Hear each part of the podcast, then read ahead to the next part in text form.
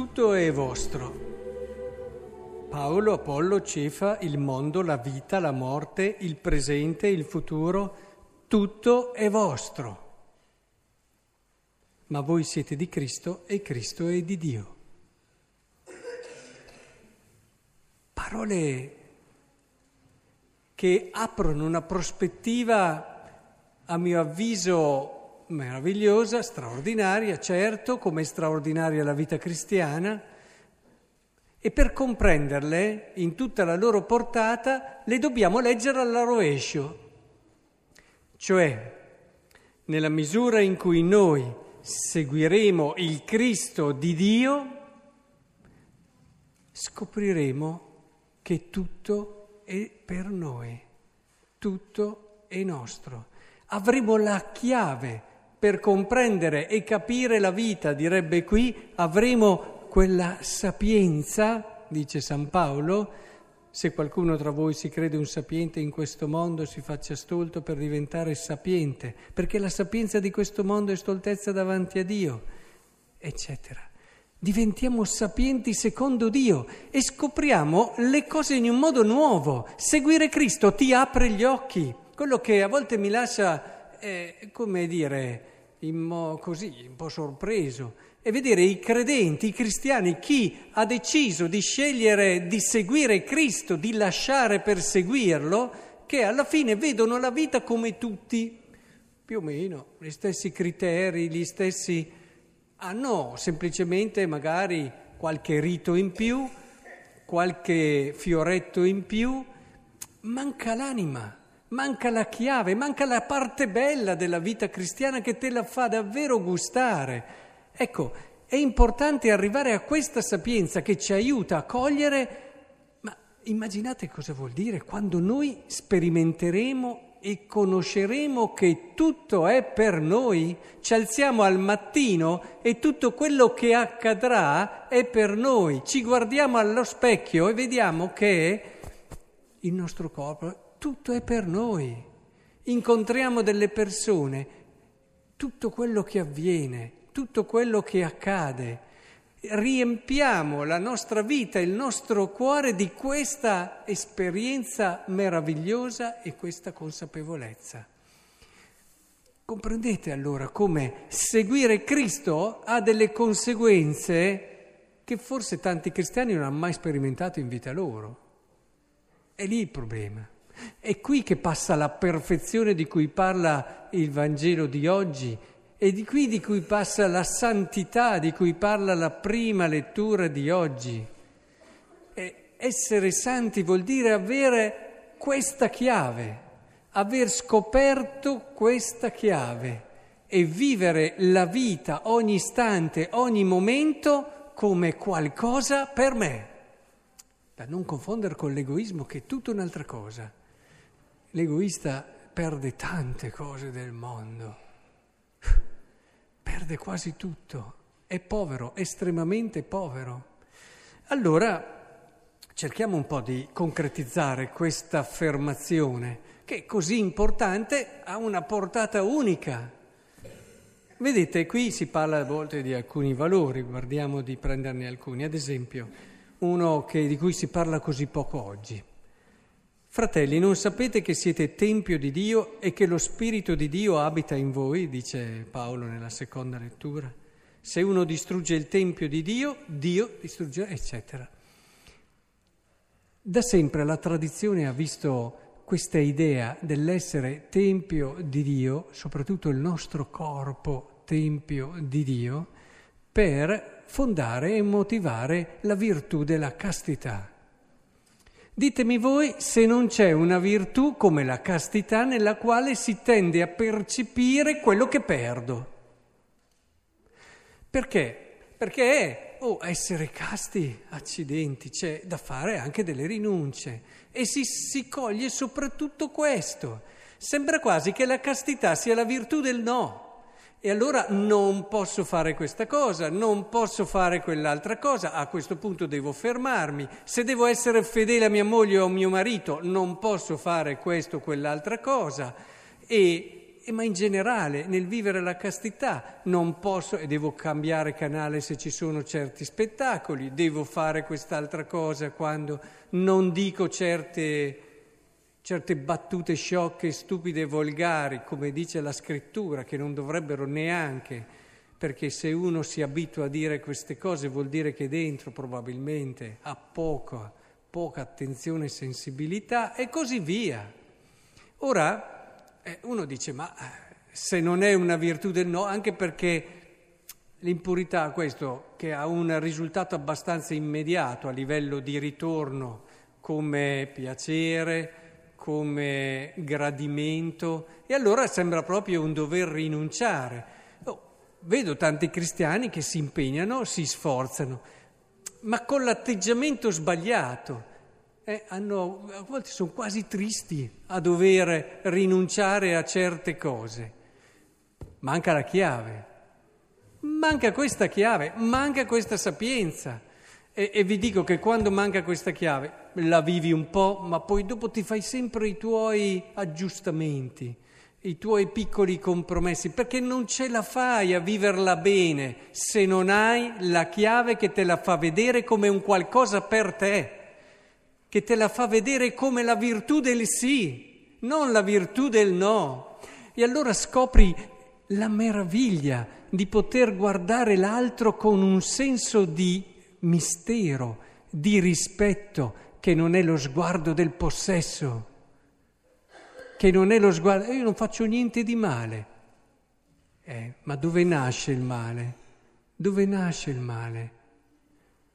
Dal cuore dell'uomo, e se il cuore dell'uomo tende a possedere l'altro, l'impurità è così, eh? Non raccontiamocela, l'impurità è così.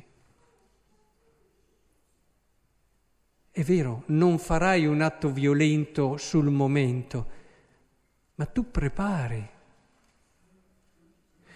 Vedete, l'altro è un mistero grande che va sempre rispettato.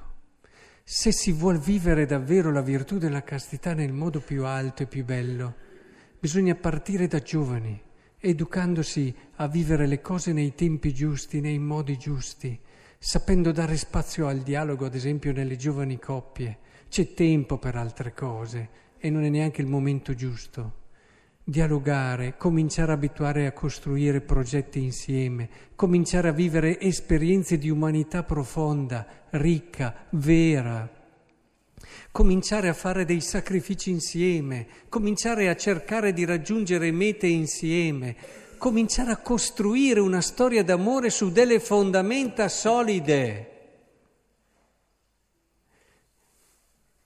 È vero, gli ormoni sono a mille in una certa età, ma è proprio sapere educare che fa venire fuori il meglio e ti farà gustare in ogni tempo il massimo, perché poi quando arriverai al matrimonio avrai le risorse per poter gustare questo momento, che non è detto che adesso ci sposiamo e allora adesso ci siamo sposati, facciamo quello che vogliamo, mica è vero.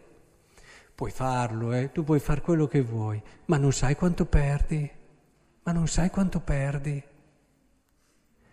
Se ti educhi alla ricerca, alla profondità, allora anche il momento della sessualità all'interno del matrimonio è un momento non di gioia e di piacere perché ci fermiamo al livello della superficie, no? Quello lì lo puoi avere anche con altre persone, voglio dire, mica solo con tua moglie, e il fatto del piacere. Oppure anche quella maggiore sintonia che c'è dopo perché ci siamo appagati. Questa cosa ci aiuta. Sì, ma è tutto lì? Ma tu stai perdendo i contenuti, i significati più veri di questi momenti. Scoprire l'altro, rispettarlo, dialogare con l'altro in questi momenti e fare di questi momenti uno di quei luoghi dove veramente realizzi comunione. E non semplicemente ci si possiede in comune accordo. Capite che è tutta un'altra prospettiva dove senti che stai crescendo in quell'obiettivo che ti sei dato di diventare una cosa sola. Anche lì. e, e impari ad avere pazienza, ad aspettare l'altro, a sapersi capire, a sapersi comprendere, impari ad ascoltare, a capire davvero le esigenze profonde del cuore dell'altro. Non c'è solamente il tuo bisogno e la tua esigenza. Ah beh, c'è il dovere coniugale, quindi l'altro deve... Ma, ma com'è triste viverlo così? Com'è triste? Si perde tutta la bellezza, la freschezza, la profondità del sì di un dono che diventa un momento essenziale e importante di una crescita che poi si vive a tutto, con tutto il resto, perché è chiaro che di giorno non si dialoga, magari ci sono anche tensioni, poi dopo arrivi a vivere certe cose, capisci che c'è qualcosa, è un tutt'uno, è un tutt'uno. E, e non è neanche la cosa che dici, beh, almeno questo rimette a posto le cose, ma no, ma dai, per favore, può servire dal punto di vista, ma capitemi che è svuotata, è molto triste. Sono teso, ho bisogno di rilassarmi. Bene, prendi una pastiglia, ma altre cose, o vai a fare una corsa fuori, che forse fa anche meno male della pastiglia. Capite che si perde senza questa chiave il senso che la sessualità è per me, ma nel senso più vero di verità, non perché mi dà un tornaconto in piacere, ma questo lo si può fare per l'obbedienza, lo si può fare per la povertà, e ne abbiamo parlato tante volte, perché la sobrietà ti abitua non a dire ah, devo rinunciare a quella cosa là, ma quanto mi costa, però lo devo fare perché oh, eh, no. Capisci che la sobrietà ti fa andare al fondo delle cose, te le fa gustare in tutta quella verità, profondità, ricchezza. Scopri un modo di vedere le cose e te stesso molto più alto. Vai alla sostanza, esci da una mentalità consumistica che c'è anche nelle relazioni e nel rapporto con te stesso e vai al profondo di quello che è il mistero del tuo vivere. Capite?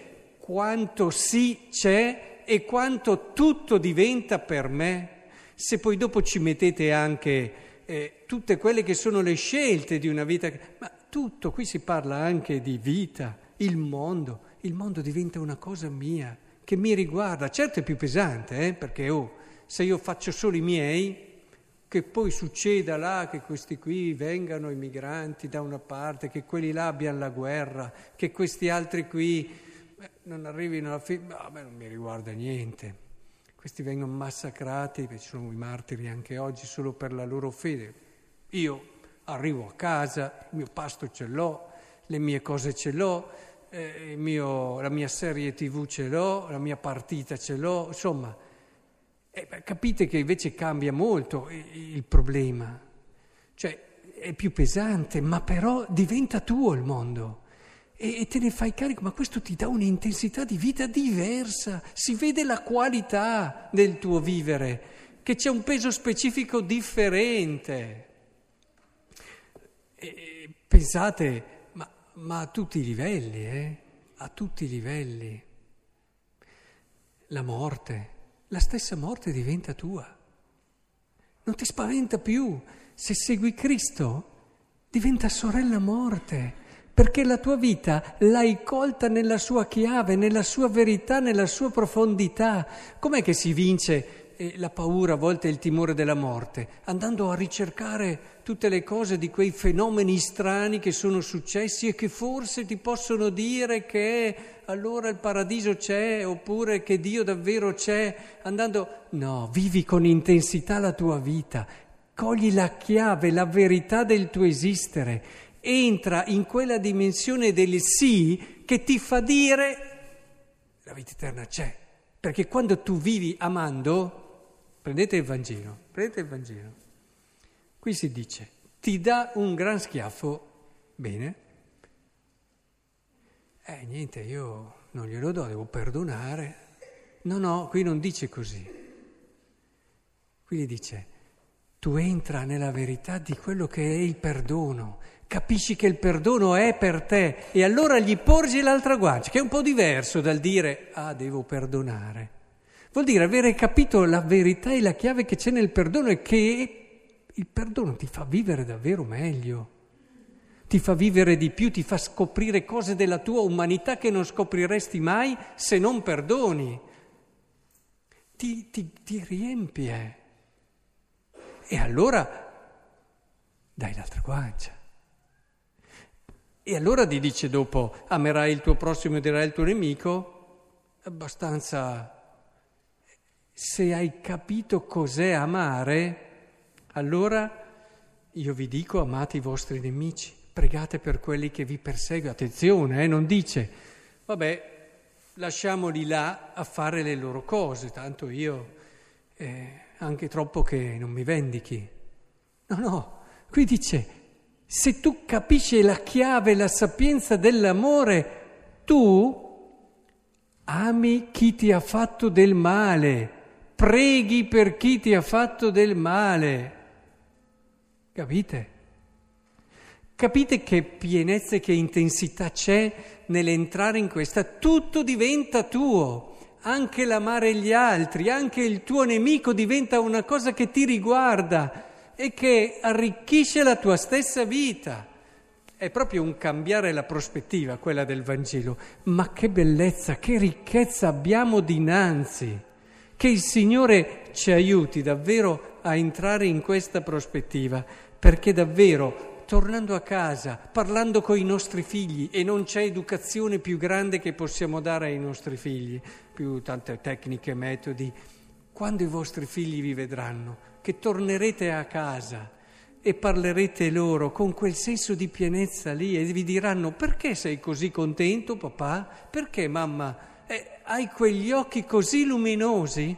E voi potrete rispondere: vedi, perché seguendo Cristo ho scoperto che tutto è nostro, tutto, il mondo, la vita, la morte, il presente e il futuro.